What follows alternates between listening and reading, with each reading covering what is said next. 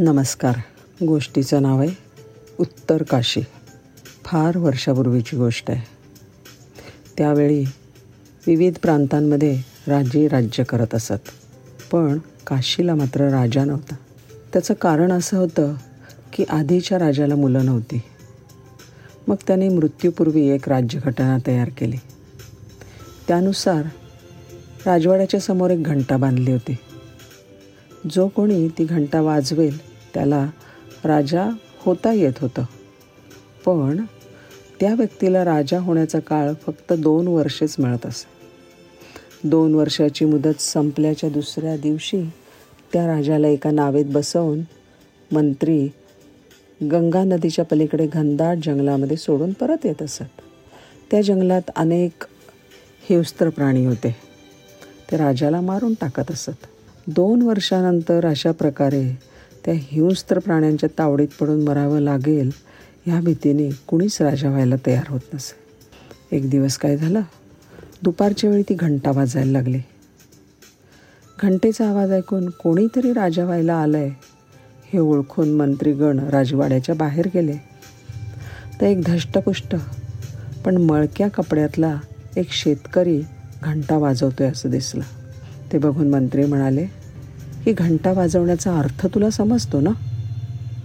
तो गंभीरपणे म्हणाला होय होय मला माहिती आहे पण मला राजा व्हायचं आहे म्हणूनच मी घंटा वाजवतो आहे दोन वर्षानंतर पुढे काय वाढून ठेवलं आहे तुला माहिती आहे का? मंत्री म्हणाले.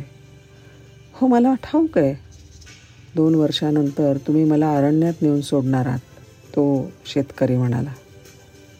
नाईलाजाने मंत्र्यांनी त्याला राजवाड्यात नेलं. अभ्यंग स्नान घातलं. आणि दुसऱ्या दिवशी राज्याभिषेकसुद्धा केला. आश्चर्य म्हणजे त्यांनी अतिशय उत्तम पद्धतीने राज्यकारभार केला. आता बाकी मंत्र्यांना काळजी वाटायला लागली की इतक्या चांगल्या राजाला जंगलात सोडून यावं लागणार म्हणजे काय? पण काय? कायदा म्हणजे कायदा. तो मोडता तर येत नाहीच. दोन वर्षाचा काळ संपत यायला लागला. तेव्हा राजाला ह्या गोष्टीची आठवण करून दिली गेली. तो म्हणला हो हो माझ्या चांगलं लक्षात आहे. आणि हे म्हणताना त्याच्या चेहऱ्यावर भीतीचा लवलेशसुद्धा नव्हता. त्याच्या अगोदरचे राजे दोन वर्षाचा काळ संपत आला की नेहमी पळून जायचा प्रयत्न करत. दोन वर्ष पूर्ण व्हायच्या आधीच आतल्या दिवशी मंत्री राजाला म्हणाले महाराज उद्या तुमची मुदत संपणार आहे. सकाळी आठ वाजता तयारीत राहा. नाव तयार असेल. ठीक आहे राजा हसून म्हणाला. दुसऱ्या दिवशी तयार होऊन बसलेल्या राजाला नावेत बसवून मंत्री गंगा नदीच्या विरुद्ध तीराला असलेल्या जंगलाकडे घेऊन निघाले. राजा नावेमध्ये शांत चित्ताने बसला होता. ते बघून मंत्री म्हणाले महाराज ह्यापूर्वीचे राजे या नावेत बसल्यावर भीतीने घाबरत असत. आम्हाला सोडा म्हणून आरडाओरडा करत असत. तुम्हाला नाही का भीती वाटत? राजा हसून म्हणाला अहो पण अरण्य आहे कुठे? जरा पाठीमागे वळून बघा. मंत्र्यांनी मागे वळून पाहिलं तर तिथलं जंग जंगल गायब झालं होतं. त्या ठिकाणी छान व्यवस्थित इमारती बांधल्या गेल्या होत्या. लोक इकडून तिकडे धावपळ करत होते. रस्त्याने वाहनांची ये जा सुरू होती. शेतकरी शेती करत होते. राजा म्हणाला राज्य सोडण्याचा दिवस येणार हे मी राजा झालो त्या दिवशीच मला माहीत होतं. त्यामुळे मी गप्प नाही बसलो. ह्या दोन वर्षामध्ये मी इथलं जंगल हटवलं. हिंस्त्र प्राण्यांचा बंदोबस्त केला. तंत्रज्ञांना पाठवून इथे शहर वसवलं. शेतकऱ्यांना पाठवून शेती करायला लावली. व्यापाऱ्यांना पाठवून व्यापार सुरू केला.